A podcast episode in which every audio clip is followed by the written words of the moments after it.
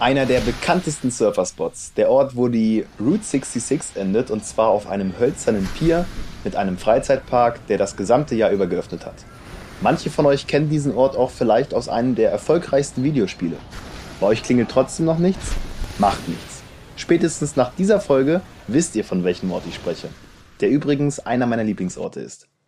Mein Name ist Maurice Lars und ich darf euch heute von einer der nostalgischsten und trendigsten Stadt zugleich berichten die meiner Meinung nach viel zu sehr unterschätzt wird.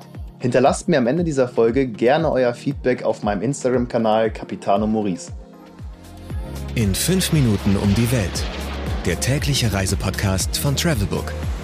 Heute geht's nach Santa Monica. Einer der schönsten und sportlichsten Stadtteile von Los Angeles.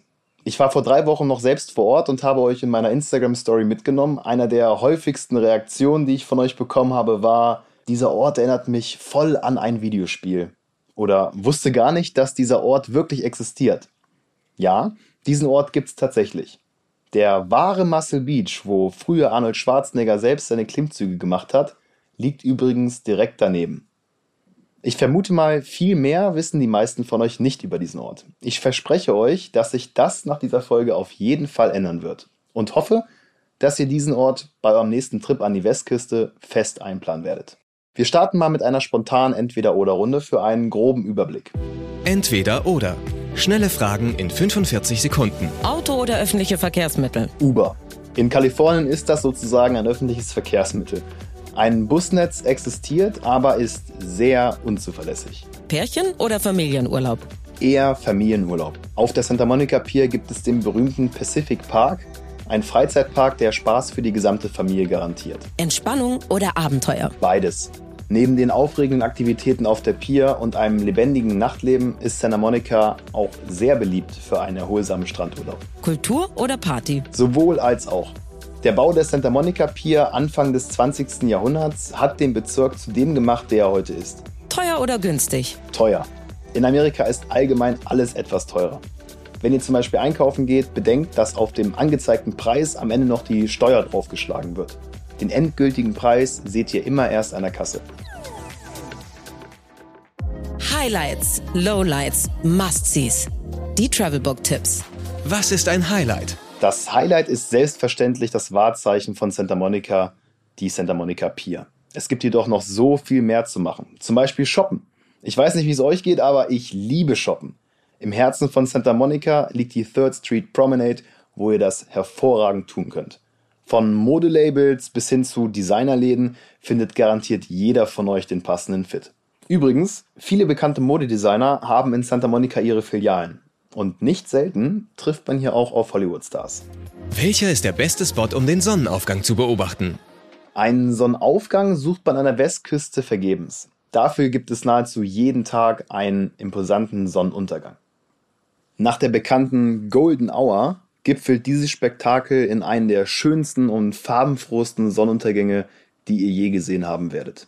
Also, falls ihr mal in Santa Monica seid, müsst ihr diese atemberaubende Atmosphäre unbedingt am Strand oder auf dem Pier genießen. Was man unbedingt tun sollte. Ihr solltet euch auf jeden Fall einen Beachcruiser, Longboard oder ähnliches besorgen. Ihr könnt nämlich von Santa Monica aus auf dem Boardwalk, also auf der Strandpromenade, ganz bequem ins nächstgelegene Stadtviertel Venice fahren welches bekannt für chillige Vibes und farbenfroher Diversität ist. Plant auch auf jeden Fall mal eins eurer Workouts am berühmten Muscle Beach. Die Motivation ist garantiert. Wo gibt es die besten Restaurants? Ich liebe die mexikanische Küche. Und dass der Stadtteil ursprünglich mal mexikanisch war, merkt man.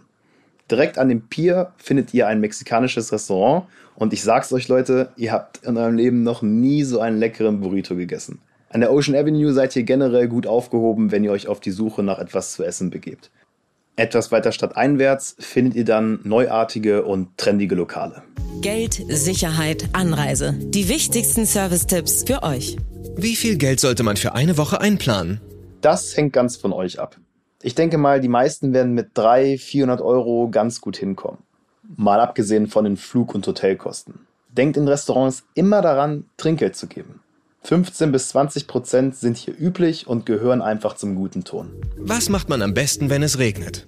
Da Regen in Kalifornien eher selten ist, kommt man auch dementsprechend selten in die Bredouille, sich mal irgendwas Geschütztes zu suchen.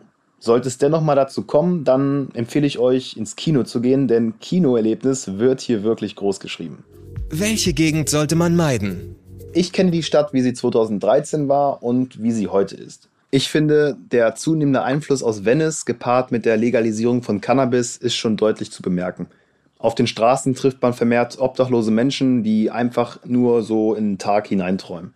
Aggressionen habe ich jedoch sehr selten beobachtet. Zudem sind die Hauptstraßen auch sehr gut durch die LAPD überwacht. Nicht selten wird hier einfach mal ein salopper Spruch verteilt, den man locker hinnehmen sollte. Mmh, Weltspeisen. Im Gegensatz zu den anderen Stadtteilen legt man in Santa Monica sehr großen Wert auf gesunde Ernährung.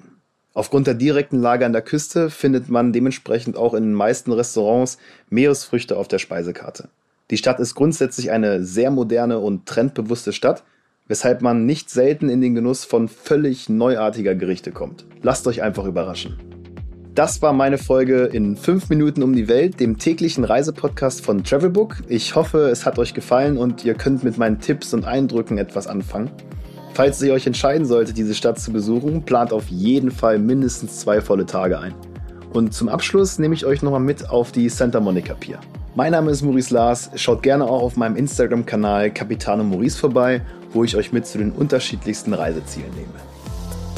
15 Sekunden Auszeit